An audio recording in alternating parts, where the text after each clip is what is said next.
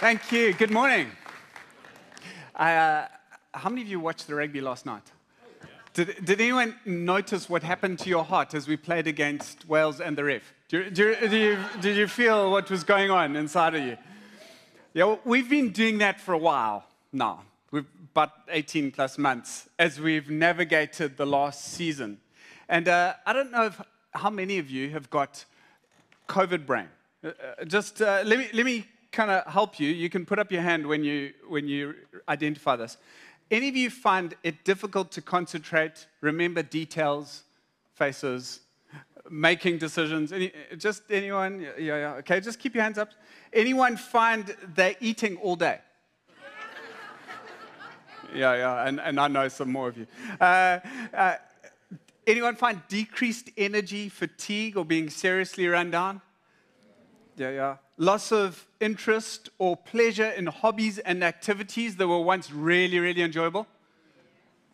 Some of you are like five out of five. You are a mess. Anyway, uh, what about this one? Insomnia. How many of you struggling to sleep? Okay, so, so, we, are basically a regular, normal crowd here. Uh, these, are, these are symptoms of COVID brain, but they're also symptoms of depression. And uh, we've just gone through a season of life that has absolutely smoked us. So I found someone really smart who, who basically explained what was going on inside of our brains. And uh, they're saying researchers are calling what we're going through pandemic flux syndrome. It's really negatively impacting our mental health. Let me explain why. It says, our brains love predictability. According to research, most of us would rather be in a worse condition, but for a finite amount of time, than be in unpredictable but better conditions. After being in the pandemic for 18 plus months, we are exhausted. We have depleted our surge capacity, which essentially is our fight, flight, freeze response that allows us to survive short term crises and your brain is quite literally not designed to live in a state of emergency long term. It's difficult to rest, recoup, and also process the loss and the grief of the pandemic when it is still ongoing. Your brain is also not good at predicting what will make you happy. Just uh, take a moment and just say to yourself, My brain does not know how to tell me what will make me happy. You, some of you need to repeat that. So many of us expected we would feel significantly better than we do, having some restrictions lifted. Those of us that are more prone to anxiety are likely to want to cope by instituting a major life change, moving across the country, getting a new job. Anyone seen any of that happening recently? Where those of us prone to depression want to retreat and not engage in the world and utterly isolate. I know this doesn't apply to any of us. This, this is the world we're living in. And uh, it's not like we came into this part of life really healthy. So, so let me just kind of pop a few things into your mind. In 2010 in the US, they found that more than 253 million prescriptions for antidepressants were written in the US. They only have 311 million people. 253 out of 311 million. That's a pandemic pre the pandemic. There are, so that's just people taking pills that they need. There are more than 264 million people who suffer from clinical depression in this world, according to World Health Organization. It means that depression, which is the leading cause of is now the leading cause of disability worldwide.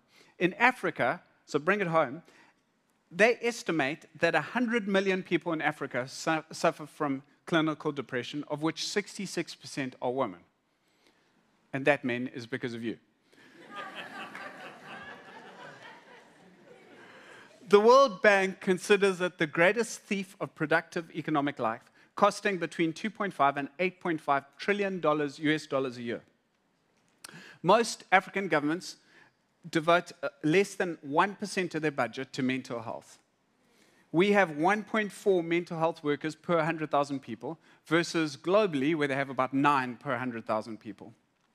And research shows us, you know this, children who come from homes where their parents are depressed generally perform worse in school, struggle with depression themselves, often miss school, and at long term has huge effects. Before the pandemic, one in six South Africans already suffered from anxiety, depression, or substance use disorder, with 60% of people possibly dealing with PTSD. We live in a country that has more trauma than pretty much any other country in the world outside of what's going on in Syria. We are so blown up. And so COVID has hit us. So, this series called and Heart is a, a series to begin to give you tools and understanding to deal with the issue.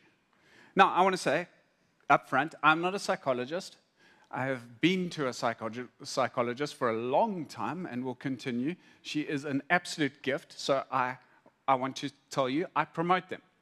Secondly, I'm not a doctor, but um, we have some of the most beautiful doctors that I've ever met in our congregation, and I promote them. And, uh, but I am a pastor, so I'm going to preach from the word. Now, the reason I tell you that is because often when a pastor begins to speak about depression and things like that, doctors go, and, and the reason is because in the medical fraternity, when they look at depression, they see depression as a disease, but when we look at the Bible, we see depression as a symptom. Now, I want to tell you they're both right. But when we look in Scripture, what we see is that the problem is toxic thinking, and the way you deal with that is the medicine of the Word of God. But often, what happens is you have so abused and broken your soul that you have neurotransmitters that are literally releasing tons and tons of chemicals into your brain in such a way that you are so overwhelmed by the thoughts going through your mind that you cannot get the Word of God into you. So, so what psychologists and doctors and, and pastors are trying to do is deal with the symptoms so that you think, can think clearly, so that you can get to the root, so that you can be completely healed. This is the journey we're on. And so, over the next four weeks, we're going to have me kind of giving you like an overview. And, and my topic was, was basically, you're not the only one. We're in this together, soldier. We're, we're going to get through this. I'm going to kind of set an overview. Next week, my wife is going to be speaking. I'm going to be interviewing her, um, which is, is, like most of life. I ask the questions, she answers. But uh, uh, she will be talking about her journey. She'll be talking about her struggle with depression using antidepressants, how God's healed her, and she'll be talking about biblical truth into that space. And then we've got Paul Taylor the following week. And then on the fourth week, we have Mad. Some of you know who she is. She's a, uh, she's a psychologist and she's a biblical counselor. She has set up counseling across a lot of South Africa. And she will be speaking to us on the Sunday, the 28th. But then on Monday, the 29th, you need to book for this, she will be equipping people on how to have very low level counseling conversations. And here's her big thing if the church were to be having low level, not dangerous, not pretending they're psychologists, just low level counseling conversations, what would begin to happen is that people all around would start to deal with their stuff, and our health professionals and psychologists wouldn't be overwhelmed. The church has a role to play, but the church has to work their way through this. So today, I'm going to dive into a psalm. Now, I know that this is olive tree, so you don't take notes, but I think you should. Because I'm going to dig out of the Psalms some revelation and experience and stuff that's really going to help you. Now, what I love about the Psalms is that they're written by David. And if there's any guy I like, it's David. Because David is a warrior and he is a man's man and he's a poet, and he's a general, and he's a leader of a nation. He can get up in all regalia and he can wax lyrical in a speech, and then he can put on skinny jeans and grab a guitar and he can lead a band. I mean, the, the dude has just got it. He has all the strengths, but he's fragile because he's a womanizer. He's possibly the worst parent that's ever existed and he probably struggled with manic depression.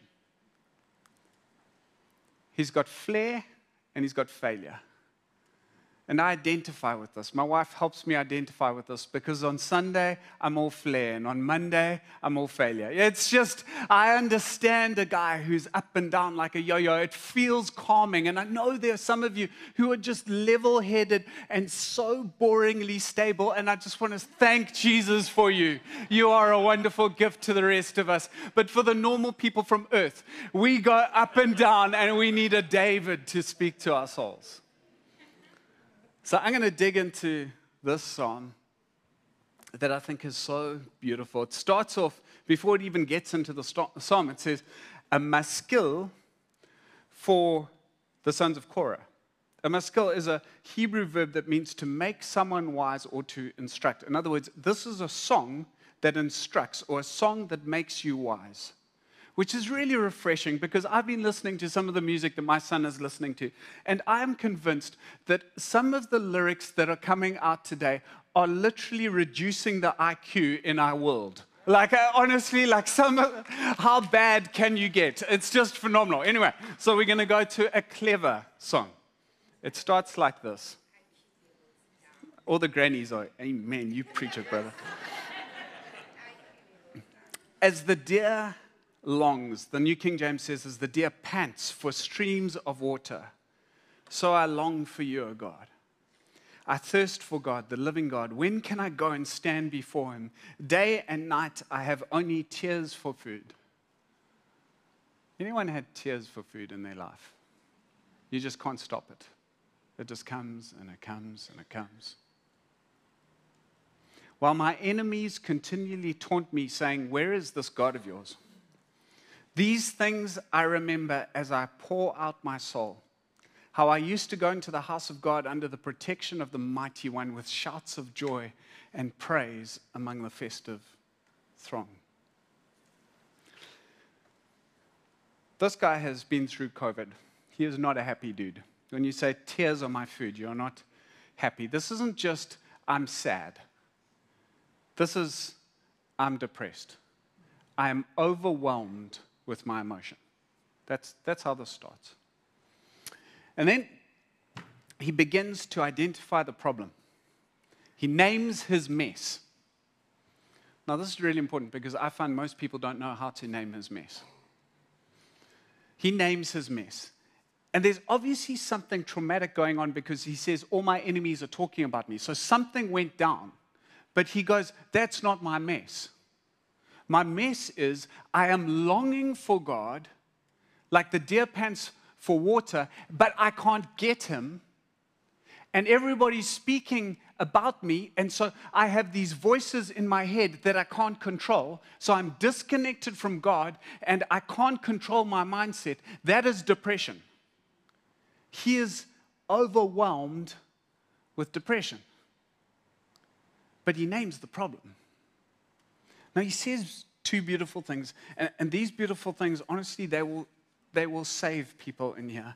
He says this He says, I remember how I used to go into the house of God under the protection of the mighty one. Please, can I just, can you just give me that rope?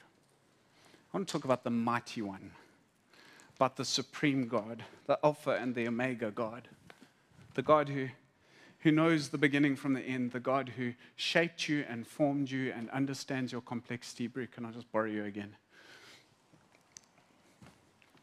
Let me show you how God works because He's supreme. He made all things, He holds all things together. He, all things are for Him. He understands His thoughts are higher than your thoughts, His ways are higher than your ways. I, I started in Alpha with a bunch of people. And um, I, I don't know how many people I invited. I think I invited about 30, and 29 of them said no. You, you ever find that? It's like, yo. I mean, I, I have some kite surfing friends, and I knew they were hardcore, but geez, 29 no's. Here's what happens I invite you, Terence, and he goes, No, Brie, I'm not coming to Alpha. And then what happens is Ange invites him, and he goes, Thanks, but no thanks, because he's nice. Bones invites him. He's a bit intimidated because Bones is huge, but he still goes, No, I'm not going. Then Gareth invites him, and he says, Nah, no. Okay, Gareth, choose someone. There we go. They're so nice. I feel like if they're inviting you, you have to go. It's like, it's kind of awkward. I, now I need someone who's, who's a, is that Fez? No, sorry. Then what happens is, is person after person after person invites Terence.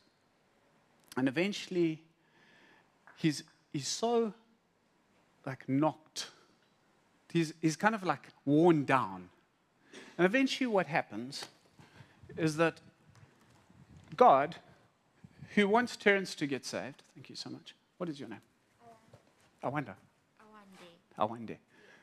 God, who's known Awande since the day she was born, that there was an evangelist gift inside of her, uses me and Ange and Bones and Gareth.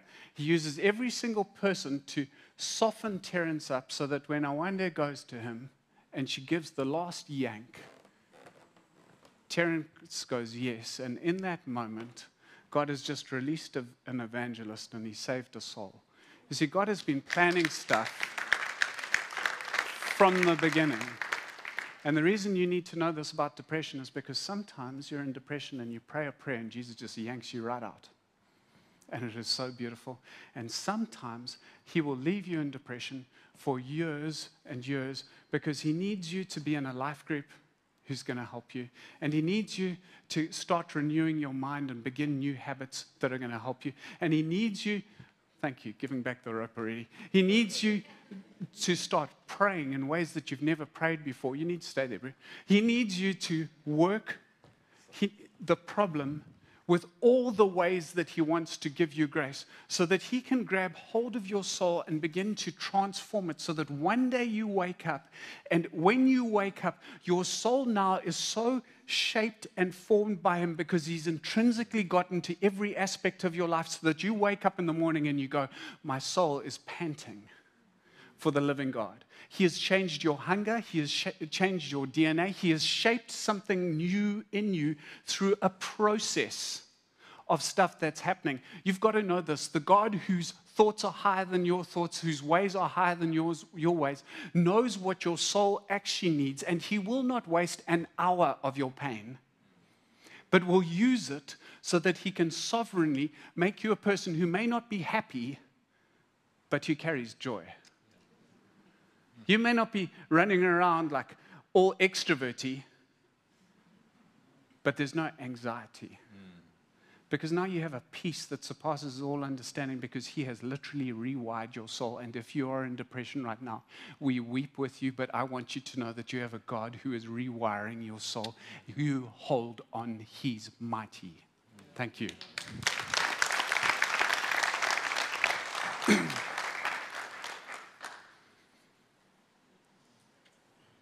There's something of God on that word, and if it's for some of you, it's going to hold you. Hold on to that word. He says, He's mighty. And then he says, These things I remember as I pour out my soul. Now, he then talks about all the good, good old days. Any of you remember the good old days? When you could touch your toes? Like the, the good old days. When, when you could remember what the person's name was that you just met. Remember the good old days before looting and COVID and whatever just happened in politics. The good old days can be a gift and they can be a curse. That's why the Bible sometimes says, remember this, and other times it says, forget this. So it says, remember these things. God commands them. See, I have to remember when I'm stressed about finances that God gave me a motorbike when my motorbike was stolen, and, and He caused some people to give me a car when my car when I got hijacked, and He He has in the last season of life consistently given me a Hilux to drive for months at a time whilst my mates have been overseas because I, I was struggling. And, and when I start to remember all the ways that God has looked after me, I get into financial difficulty, and I go, ah, He's got this. He's had it there, he had it there, he had it there. It's, that's remembering that works for you. There's remembering that works against you.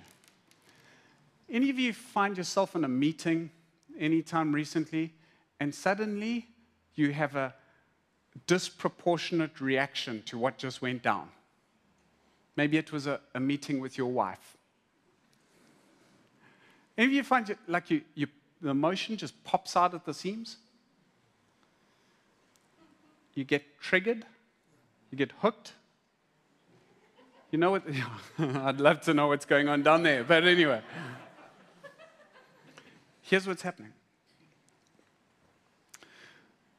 When you don't deal with your remember, your remember will keep holding you. You see, South Africa has had more trauma than I think any nation in the world. And, uh, and you get triggered by things that caused you trauma. And so you smell that smell, and suddenly you find your emotions all over the show. Or he says those words, and you remember what your dad said when you were five years old that he was so disappointed in you that he didn't want you to be his son. Or you, you have that look from that guy, and you remember how you got abused when you were 17. You see, these are, these are triggers, and they don't take you to an event, they take you to a feeling which is why you're sitting in a board meeting and someone insults you, but the way he insults you remembers what makes you remember what happened when you were five. And now you're finding you're, gonna, you're about to tear his head off and you need to just like calm yourself down. What's going on? You've been triggered. Now, friends, how many of you lost someone during COVID? Okay. Now keep your hands up. How many of you lost a friend who moved during COVID? You see, leaving causes grieving. That's why I'm showing you. How many of you broke up with someone during COVID? Oh, no, don't put your hands up.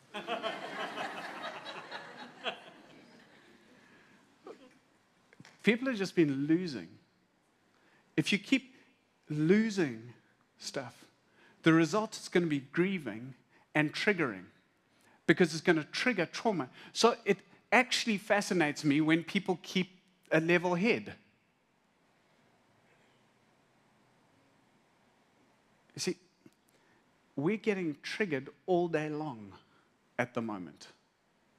And what we need to do is go, I'm going to take my remember to the cross and I'm going to allow God to reshape it. And that's what David does right here. He begins to deal with his remember, and this is how he does it. He says, He speaks to his mess. He identifies the mess, then he speaks to his mess. In Psalm 42 5, he says, Why, my soul, are you so downcast? Why so disturbed within me? Put your hope in God, for I will yet praise him, my Savior and my God. He is talking to his soul. Some of you need to talk to your soul. How many of you talk to yourself? Not like that? Talk to yourself. Okay, here's why it's so important you either tell your soul what to do or you feel your soul what to do. Okay? So, I don't know how many of you ate your way through COVID. what you were doing was you were feeling your soul into what to do. Anyone made really good decisions by following your feelings? Like, he's bankrupt, but when I'm with him, I just feel so good. Man, I, I know I don't have enough money, but when I drove that car, it just felt so good. feelings, feelings do not lead you into life. Feelings lead you into death. And so he speaks to his feelings and he tells his soul what to do. What he's doing is he's, he's taking control of his feelings with his mind. See, uh, my friend Tim Churchman, he was supposed to be here, and, and he's hitting triple digits. And I was going to tell him, Tim, I'm going to give you some words that are going to change your life. And you just need to speak these to your soul. All you have to say every day is, I'm full, I'm full, I'm full. I, don't have to eat anymore, I'm full. It'll just change your life. Anyway, he's not here, but I hope he watches online. But uh, here's, here's the thing when you speak to your soul, you take authority of your emotions, when you take authority of your emotions, God can begin healing you. David speaks to his soul. And then he says, Now I am deeply discouraged, but I will remember you. Even from the distant Mount Hermon, the source of the Jordan, from the land of Mount Mizar. I hear the tumult of the raging seas as your waves and surging tides sweep over me. But each day the Lord pours his unfailing love upon me. And through each night I sing his songs, praying to God who gives me life. Now I am deeply discouraged. You know, part of the reason I need the Psalms is because I remember the day. Some of you are going to leave this church by the end of the story, but I remember the day that I was driving down there and someone cut me off. And I sat on the hooter hoping he would jump out. I got that angry. I was really excited for him to jump out because I didn't know if I was going to hit the accelerator or jump out myself. I was that angry. I remember a day when I woke up in so much emotional pain that it felt like I was having a heart attack. Heart attack. I, I know what that feels like. David's describing this stuff. I know what it feels like to not be able to sleep, and then you start stitching together movies of your worst day, plus your other worst day, plus your other worst day, plus your other worst day, and then you start drawing conclusions of the movie you just stitched together. I, I understand that. I understand what it feels like when you wake up in the morning and you just don't want to get out of bed because you're feeling such a sense of shame and I just botched it again and I didn't care for that person. I don't have anything to care for that person. I, I know what those feelings are like. David is naming the feelings, but he's not letting the feelings control him. And so he names the feelings. You have to name them. You have to identify them. You have to speak to them. He names them, but then listen to what he says. He says, basically, I'm far away from you, God. That's what he's saying. I'm in Mount Hermon, it's miles away. But I can hear. It's a distant here. I can't feel it, but I can hear the raging seas of your waves I can remember how you pour out your unfailing love upon me. And through each night, I've got the song. How many of you come to church just so you can get a song? So that you can go home? A song that plays in your mind that keeps you alive. What he's saying is, I've got a song that I think you put into my heart, and I remember your love that was poured out on me. I, I can't feel it right now, but I'll dig back to everything you've done. You know what he's doing? He's going, Feelings, you're not going to control me. I'm going to take authority over this. I'm going to remember the things of God. Even though I'm not feeling it, doesn't mean it's not real. I'm going to declare this over my soul because otherwise my soul is going to go into a place that is so dark. I'm going to die. And then he begins to pray. Now, let me tell you the problem with Christians we start off by praying. Before we've reframed what's going on, before we've identified what the real problem is, we just we start praying. You know what your prayers sound like? Whining. I know, I've got three kids. It's just whine. I understand. I have done this to God, and it's better to do it to God than to do it to people around you half of the problem that we have right now is people are vomiting on people around them. I want you to know this people around you are too fragile. You think they can take it? I'm a pastor. I know we can't. You need to do your vomiting with God and your processing with people. David begins to pray. And he says this, Oh God, my rock. Oh God, you're dependable, but why have you forgotten me? You know what he's doing? He's freaking out. But he's freaking out in the love zone, in the safe place, with the only one with unconditional love. He's freaking out to him. Why have you forgotten me? Why must I wander around in grief, oppressed by my enemies? Their taunts break my bones. They scoff. Where is this God of yours? You know, you know where I go to freak out is I go kite surfing. It is wonderful. I can shout so loud. I can even drop a swear word and no one can hear. I freak out and pour out my heart before God. What am I doing? I'm taking the pain because, friends, the reason we're in pain is because there's evil in this world and we're stupid. Not all of us, lots of you are clever, but we are fragile, don't understand what will make us happy. And there is evil all around us. And it smashes us up. And at some stage, you have to just go to God and you have to shout it all out. But first, He identifies His mess. Then He speaks to His mess. Then He reframes His mess. And then He prays through His mess.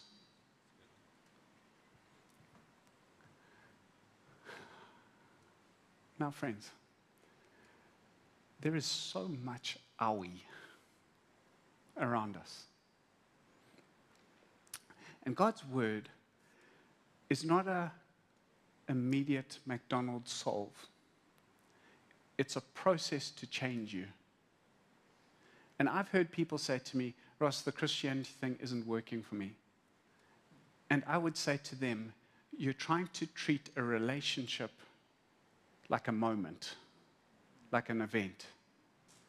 God wants to walk with you, but his entire plan is to change you in the walk.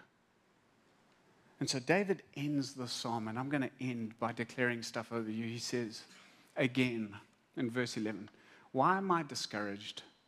Why is my heart so sad? I will put my hope in God. I will praise him again, my Savior and my God. I will put my hope in God. I'm not feeling him. I'm disconnected from him. I'm depressed. It's a mess. I feel like my business is never going to take over. I will praise you I'll put my hope in you again. I will praise you yet again. Man, it's Saul, but I will praise you. You know what he's doing? He's just speaking again. He's speaking to his spirit. And I want to say this to you your spirit is way stronger than you think.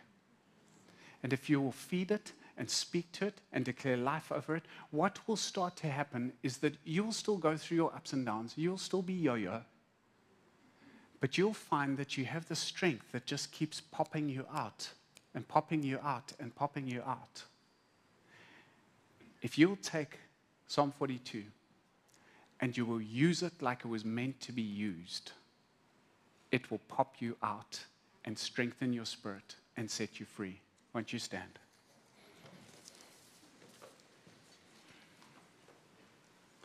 This is going to be weird, but I'm going to speak to your spirits.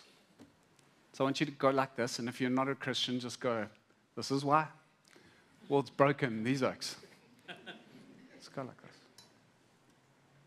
I declare the Lord Himself goes before you, and He will be with you. He will never leave you or forsake you. Do not be afraid.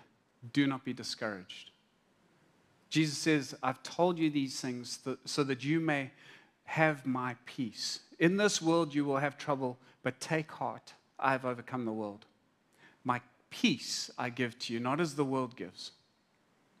Jesus says, Come to me, all who labor and are heavy laden, and I will give you rest. Trust in the Lord with all your heart and do not lean on your own understanding.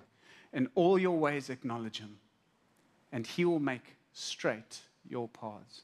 Now, I just declare over this congregation, Lord, that you begin to make spirits come alive that you get hold of people and you restore what is dead and turn to ashes. I thank you, God, that ashes have the greatest mineral source for new life. And so I just speak over people's dead parts.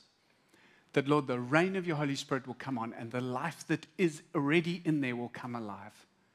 So come alive in the name of Jesus Christ. May God bless you.